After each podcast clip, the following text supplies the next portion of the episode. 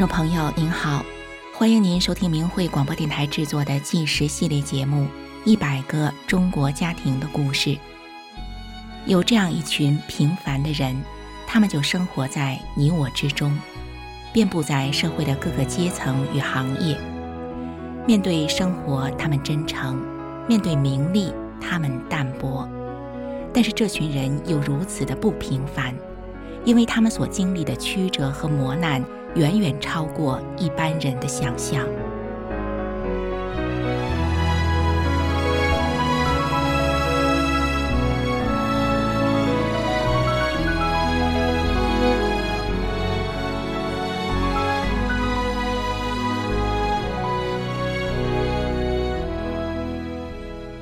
王连荣在北京大女儿家时，家里突然遭到一群人闯入。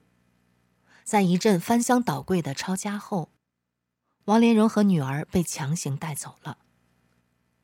王连荣和女儿两人都是法轮功学员，这已经不是他们第一次被抓走。在被送到家乡河北怀来看守所后，王连荣就不吃不喝，绝食抗议对他的又一次迫害。十天后，看守所看王连荣的身体已经不行了，怕他死在看守所里。于是放他回家。回到家后，王连荣不敢相信自己眼前的一切。屋子的顶棚全被捅破了，窗户上的玻璃也没了，锅碗都不知哪儿去了。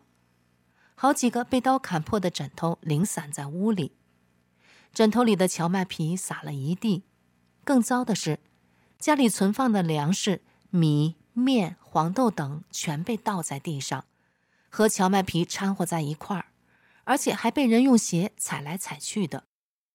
无奈地看着这一片狼藉，虚弱无力的王连荣想整理一下粮食来吃，却发现家里的洗发液、洗涤灵、粘车胎的胶水等这些东西也全给倒在粮食堆里，这让王连荣完全无力整理。打开自来水，王连荣想喝点水，却发现。那水都是红的，打开灯，却发现连电也被掐断了。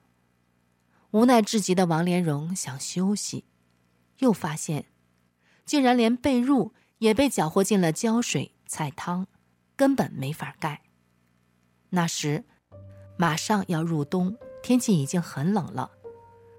十天没吃没喝的王莲荣，只能无力地躺在这个四面透风、一片漆黑。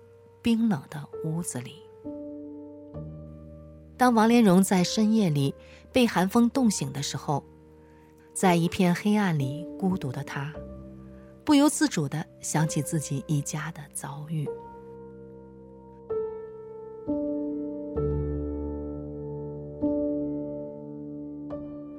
王连荣的老伴儿姓陈，他们夫妇生有四个小孩，大女儿嫁到了北京昌平。外孙女已经上小学了，两个儿子是双胞胎，大儿子叫爱忠，二儿子叫爱丽，最小的妹妹比哥哥小三岁。他们一家在河北经营着果园，朴实平凡，但是家人之间特别亲，尤其是小女儿红萍，活泼的她每次一回到家，刚进家门就妈妈的叫。作为小女儿，她和妈妈王莲荣有说不完的话。兄弟姐妹之间也很亲近，他们全家都修炼法轮功。是在一九九九年七月，他们一家从幸福和乐变成了苦难连连。从中共开始迫害法轮功之后，他们家就一次次的被抓、被打，还被各种理由罚钱。王莲荣可从没想过，那些警察竟然看见钱就像苍蝇见了血一样的盯过去。家里的、身上的几百几千的，见到就拿走，完全像是强盗。对他们家更还有许多无理的规定。有一次，小女儿红萍好多天没回家，二儿子艾丽就上北京大姐家去找，看看妹妹怎么了，不是又被抓了。结果艾丽没找着妹妹，回到家，派出所却说艾丽没有请假就离家，把艾丽叫了去。等艾丽被放回家时，她已经是遍体伤痕，两眼发直，不能进食。王连荣一家遭受这种暴力对待已经不是一次两次了。原来，那次是小女儿红萍在公园练功被抓，被关了一段时间。放回家时，她漂亮的脸蛋儿已经被打得严重变形，眼睛肿成了紫葡萄粒儿一样。后来，乡里还要求红萍天天要到派出所报到，中午不准回家吃饭，下午四点才让回家。又有一次。大儿子跟小女儿兄妹俩要去朋友家，结果半路又让人抓走了。他们怎么解释，警察也不听，就被送到看守所去折磨迫害。那次，大儿子甚至还差点被窒息而死亡。每次看到儿女受到这些伤害，王连荣都心疼的不得了。他不能理解，我们一家人什么坏事都没做啊。政府怎么一次次把我们这些善良老百姓往死里整呢？一九九九年底，在这样默默承受了几个月之后，他们觉得应该把地方上迫害百姓的邪恶作为揭露出来。于是，大女儿带着弟妹去北京信访办上访，结果这一去，几天都没见他们回家。于是，王连荣和老伴儿也上北京去了，没想到。他们就这样被以扰乱治安的名义判关了十五天。原来上北京申冤也犯法。但是这还不算完，十五天到了，看守所却不放人。他们扬言不写保证不练功就别想出来。这完全是不讲理也不讲法了。他们这一关就十个月过去了。两千年十月的一天，王连荣心想。这样下去不是办法，他决定绝食抗议。那是他第一次绝食，绝食让他的身体变得非常虚弱，奄奄一息的他才被释放了。后来王连荣才知道，他们一家人竟然非常神奇的在同一天不约而同的决定绝食，也都是因为绝食造成身体出现危险才被释放的。想到这儿。独自在这个已经是四面透风的屋子里的王连荣告诉自己：“我得好好练功，才能让自己的身体恢复。长期的绝食会造成人心跳过缓、血压下降。虚弱的王连荣在黑暗中挣扎着起身，只是这次只有他一个人在这一片狼藉的家里独自练功。”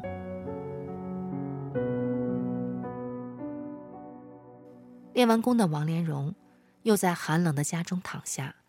他继续回忆着，两年前也是月末这个时候，天气也转冷了。在之前被关押了十个月之后，他们夫妻跟两个儿子决定徒步上北京去。那时，他们顶着寒风在外风餐露宿，非常辛苦。因为绝食到生命垂危，才得以被释放。这个经历让他们知道，只有让人知道法轮大法好，他们才能有正常修炼下去的环境。于是，他们决定到天安门去，去喊一声“法轮大法好”给全世界听。为了摆脱乡里的监视和阻拦，他们一路绕道。那时，王连荣绝食后的身体还没恢复得很好，两腿是浮肿的，行动不便。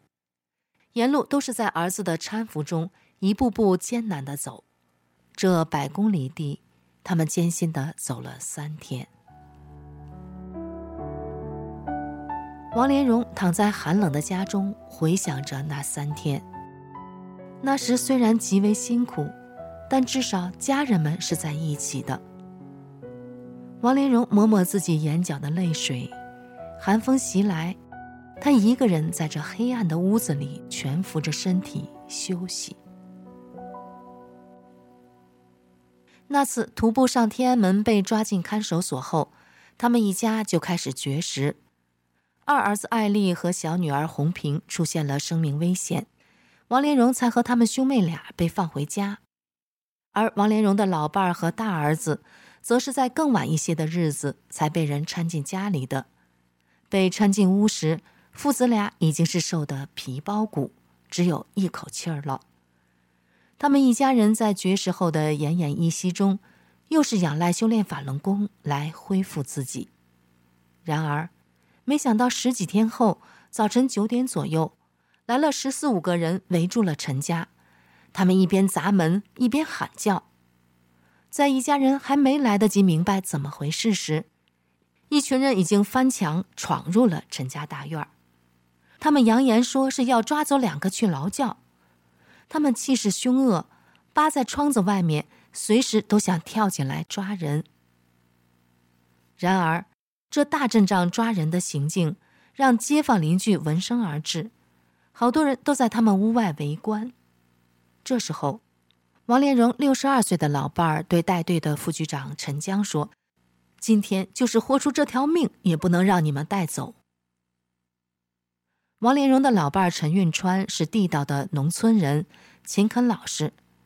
他的父亲早逝，临终前，这位一生敬佛的父亲对陈运川说：“将来会有佛祖来传大法，你等五十年，到时候一定不能错过啊！”一九九七年，陈运川开始修炼法轮功。他说：“这就是他父亲临终前让他不能错过的大法。”听到陈运川说“豁出性命”这样的话，副局长和乡里人商量了一会儿，之后，副局长下令破门而入。陈家一家人在看守所遭遇的暴力迫害，左右邻居不曾目睹，现在是亲眼目睹了这些警察们的凶暴面目。在警察攻门的紧迫时候，陈家大女儿开始对围观的群众说：“信仰自由是受宪法保护的。”我们修炼法轮功，按照真善忍要求自己，但他们把我们关押虐待，我们上访申冤却被关了十个月。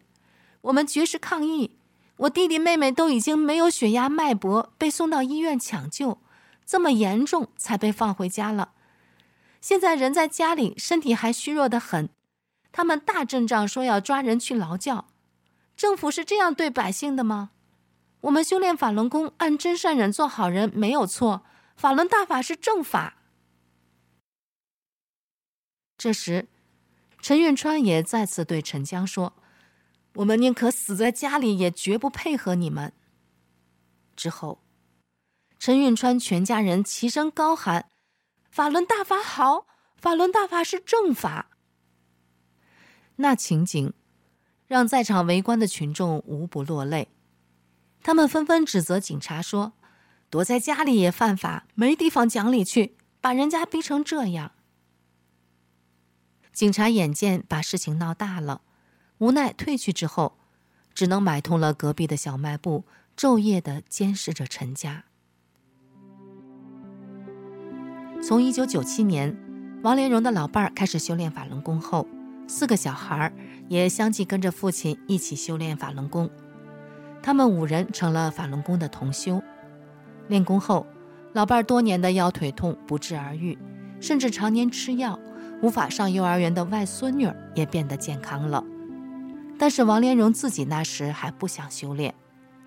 他是在一九九九年四月二十五日参加了法轮功学员和平上访的请愿后，亲眼看到这么多法轮功学员高素质的行为与境界，他明白了。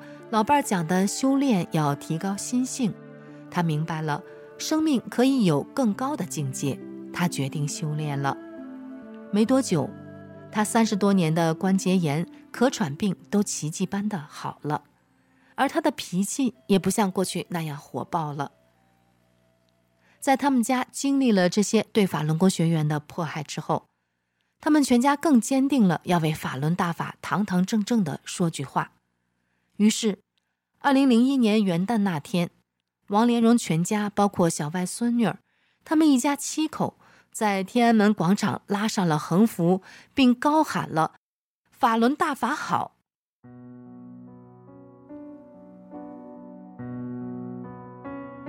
经过十多天的修炼恢复，王连荣有了些力气。他简单的挑了一下米，用水洗一洗。虽然那米洗多少遍都洗不干净，他也只能将就着吃。这是他二十多天来的第一餐。在这段时间里，乡政府仍然派人二十四小时监视着王连荣，并且还用铁丝把大门在外面拧死，不让他出门。甚至有时半夜，他们还要把门打开进来看看他在不在，但却不管他的生活无人照料。当王连荣开始收拾被捣毁的残破屋子时，他发现放在缸里的两万五千多元和柜子里的六千多元现金都被偷走了，两夫妻给孩子准备的结婚用的财物也都没了。身无分文的王连荣看着空空的柜子，他却格外的悲从中来。这是王连荣一直都不愿想起的事情。原来。二零零一年元旦，他们一家在天安门喊了法轮大法好之后，王连荣的老伴儿和二儿子因此被判了两年，大儿子则被判了三年。但是，大儿子陈爱忠在被送劳教所的第八天就被迫害死了，他再也等不到大儿子结婚的那一天了。大儿子永远的离开我了，他才三十三岁。他受尽了折磨，死得很惨啊。作为母亲，她艰难地回想起2001年元旦，这是她最后一天见到大儿子。那天，在天安门广场上，警察把爱忠打倒在地，然后像撵烟头一样来回撵他的头，但是，爱忠依然坚强地、高声地喊着：“法轮大法好！”这就是自己辛苦养育长大的心爱的儿子。关上柜子，步履蹒跚的王连荣走到院子里。河北初冬的日子，候鸟灰鹤也纷纷到来。王连荣仰望着天空，心里推算着：再两个月，老伴儿和艾丽就该被放回来了吧。就是这个期盼。支撑着王连荣度过那段暗无天日，他自己都不知道怎么度过的日子。二零零三年开年，老伴儿被释放了，但是儿子艾丽却没有消息。过了几天，元月八号，艾丽也被送回来了。当王连荣看到儿子的模样，他知道艾丽在冀东监狱也吃了难以想象的苦。艾丽刚入狱那阵子。冀东监狱狱警挑了九个坏透了的犯人，不分白天黑夜的打骂折磨他。后来，他们又组了所谓的攻坚组，用电击、杀绳、体罚等各种酷刑，要让艾丽承受不住而放弃修炼。狱警想把标志着犯人身份的胸牌给艾丽戴上，可是无论是怎样的胸牌，都会被艾丽摘下。艾丽的手指都因此被犯人掰得反转过去了。可是胸牌还是没有戴上。艾丽一再地对这些犯人说：“我们大法弟子是按照真善忍的要求做好人的，不是犯人。”他们用针线把胸牌缝在艾丽穿的衣服上，艾丽就用嘴咬下了胸牌，一直到她出狱，都没戴上犯人的胸牌。冀东监狱在渤海边上，冬天是很冷的。风刮电线的尖叫声会响彻整个夜晚，让监狱里更增添了恐怖的气氛。艾丽入狱那年，雪下得很大，犯人们穿着厚厚的棉衣，都还在打着哆嗦。有一天下着大雪，恶警让犯人扒掉艾丽的棉衣，让她在雪地里光脚站着。艾丽被冻得浑身打着哆嗦，两脚不停地跳着。而那些警察则在旁边奸笑着问说：“冷吗？”艾丽回说：“不冷。”“冷吗？”“不冷。”这对话一直持续了下去。原来想借此来逼迫艾丽放弃修炼的警察，却因为艾丽的坚忍不屈，最后只能无可奈何的不了了之。一天半夜，犯人们都在睡觉，只剩值班的犯人在号里来回的溜达着。这时，突然传来凄厉的惨叫声，被惊醒的犯人们不由得从床上坐起来。有人还被这凄厉的声音吓出了一头冷汗。有人问值班的犯人：“这是什么在叫？”值班的犯人急忙说：“不关你的事儿。”并让人赶紧躺下睡觉。不久，又传来了一次同样的凄厉叫声，那是一个生命由深层所发出来的痛苦呼喊。那两声的痛苦呼喊，会让人不由自主地从心底里产生恐惧。后来，一个值班的犯人在被不断的追问下，说出了实情。他还恐惧地千万叮嘱说，不能泄露出去，否则他就没命了。原来，为了逼艾丽放弃修炼，狱警不让艾丽睡觉好长时间了。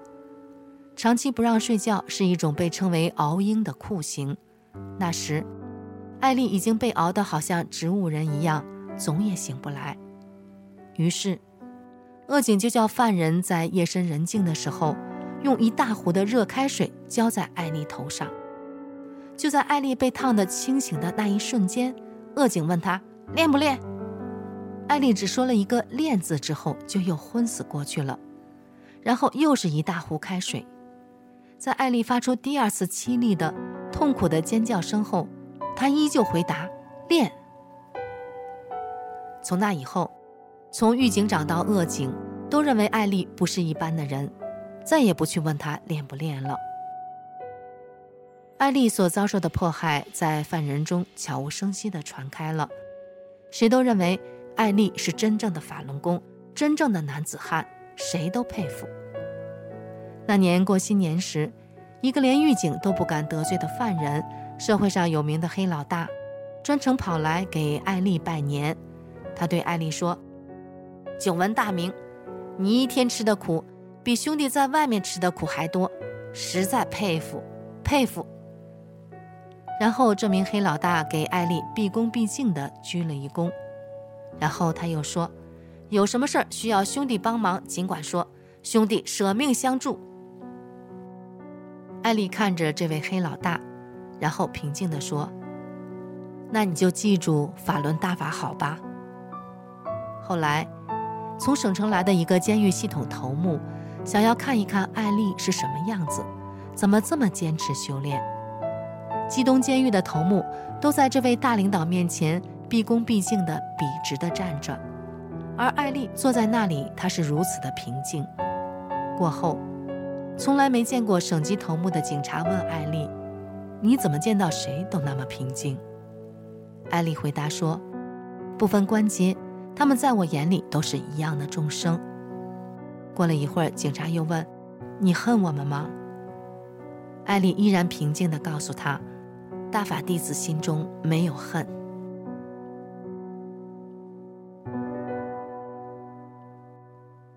虽然儿子被折磨迫害的如此严重，但至少回到家了。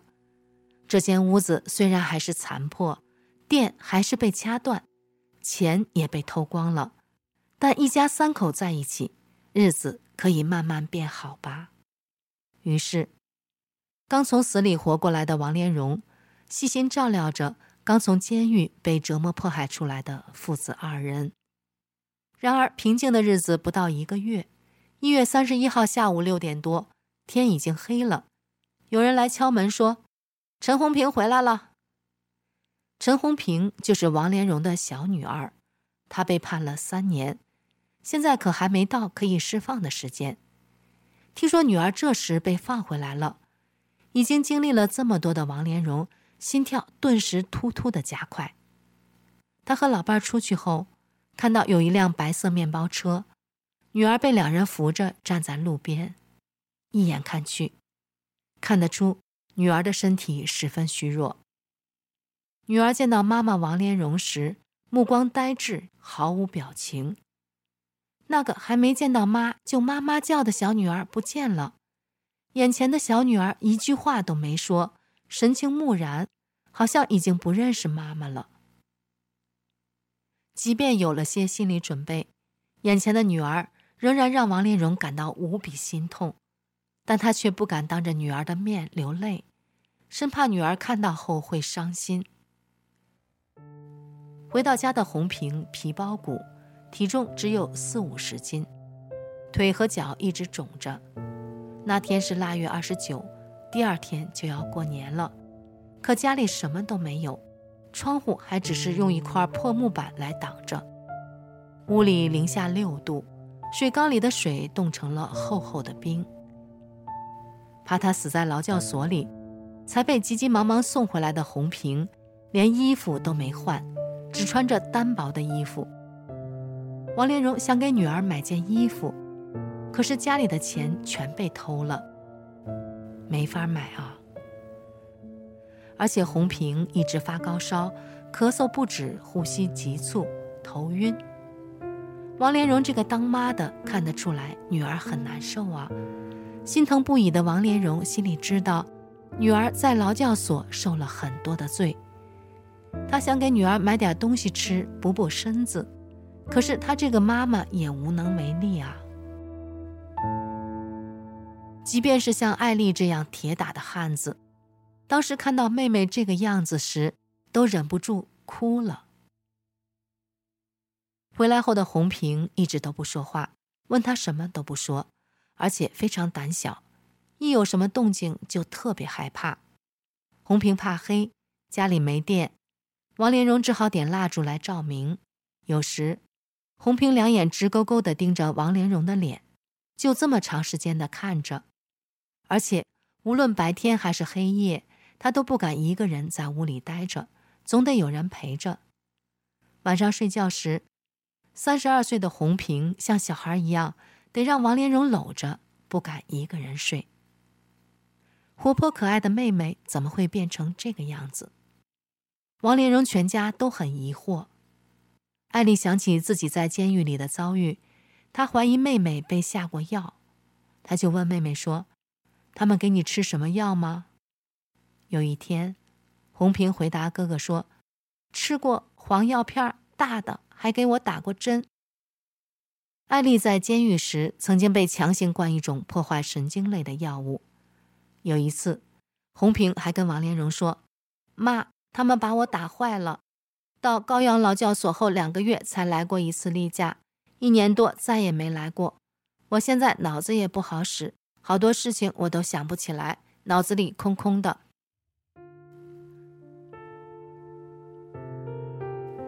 三月五号凌晨。才三十二岁的红萍，在他二哥的怀里永远地闭上了双眼。那时，王连荣眼睁睁看着红萍在痛苦中死去。她是自己最疼爱的小女儿啊！一个母亲，眼看着自己的孩子在痛苦中死去，却无能为力，那个滋味。王连荣任由泪水在他的脸上，现在。他不用在女儿面前强忍自己的眼泪了。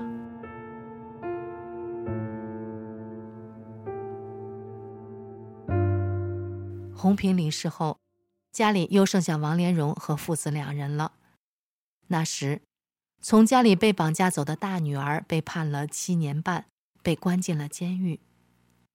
二零零四年二月二十八号下午四点多，王连荣的老伴儿在果园里干活，还没回来。王连荣出门倒水的时候，看到家附近小卖店里有几个人鬼鬼祟祟的，其中有一个是他们村的书记。后来，小卖店老板上门来跟王连荣要开水，王连荣回说没有，他就走了。王连荣知道这小卖店老板是被北新堡乡政府收买，专门盯梢。他走后，王连荣跟儿子艾丽说：“他来要开水是假。”不怀好意打探咱们在不在家才是真的。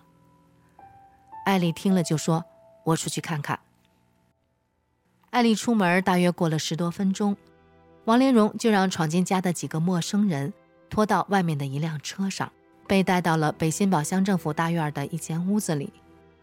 在这里，他看到儿子艾丽被绳子从肚子到小腿牢牢地捆在一张长条椅上，手靠在后面。头上还套着一个黄色的塑料袋儿，塑料袋外面用宽胶带把嘴从脖子后绕着圈儿缠住。王连荣又看到原本在果园修树枝的老伴儿，也被用同样的姿势捆在另一张长条椅子上，嘴用毛巾勒住，和儿子不一样，头上蒙着的不是塑料袋，而是一个毛线帽，像蒙面人一样，嘴部也同样被紧紧地缠绕着塑料胶带。在王连荣还没来得及做出任何反应，他的头也被套上了一个毛线帽，再从外面把他的嘴和鼻子同时用胶带紧紧地缠住。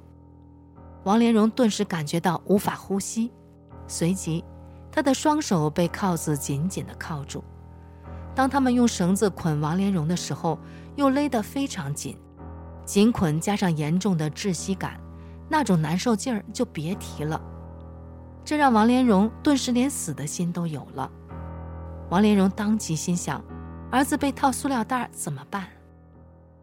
这样被捆了两个多小时，他们三人被扔上了车，又经过两个小时的车程，他们被送到沙岭子的一个洗脑班。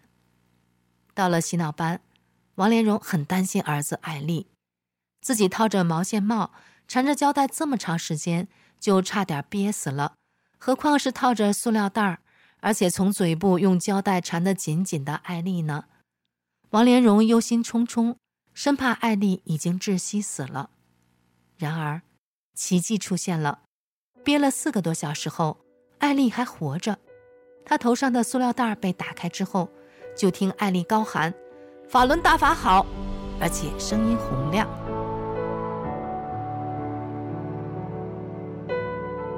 在洗脑班，他们一家三口都绝食抗议对他们的迫害暴行。许久之后，已经昏迷不醒的王连荣才被送回家。当他醒来时，发现老伴陈运川正在照料自己。他从老伴的口中得知，艾丽之前绝食，生命垂危，洗脑班放了她，并让王连荣的老伴也回家照顾艾丽。后来，艾丽虽然身体仍然很弱，但是她觉得不能待在家里等身体养好了，然后再被他们绑架去洗脑班迫害。于是，她从院墙跳出去，流离失所了。于是，老伴又被绑架回洗脑班，直到现在被放出来照料王连荣。事实上，王连荣老伴自己也被迫害得很惨，因此，两个被严重迫害的老人。在家里依靠互相照料，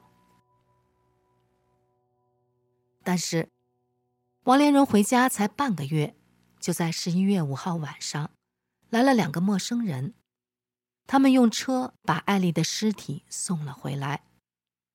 看着儿子的尸体，王连荣当时就懵了。这两个陌生人说了什么，他完全没有意识。他大约只记得。陈爱丽是下午五点多钟死的，剩下的，他完全是空白。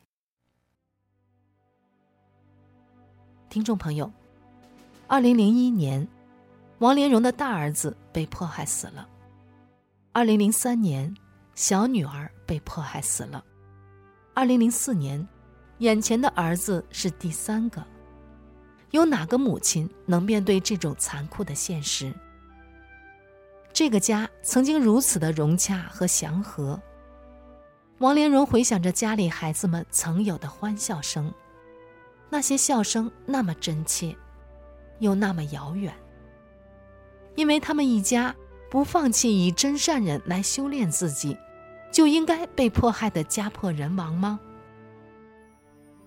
后来，这位悲怆的母亲跟着老伴儿也离开了家，在外流离失所。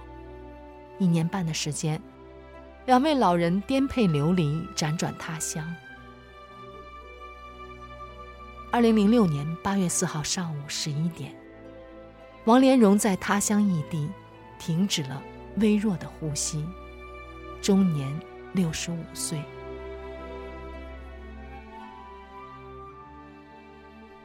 老人在离世前一段时间，身体已经极度虚弱，卧床不起。四个儿女，却没有一个能够在跟前。只有老伴儿默默地守候在身边。老人离世后的下午，天空突然阴云密布，飘起了蒙蒙细雨。听众朋友，您觉得天地苍生是在为这位母亲而悲泣，还是为了这个时代而哭呢？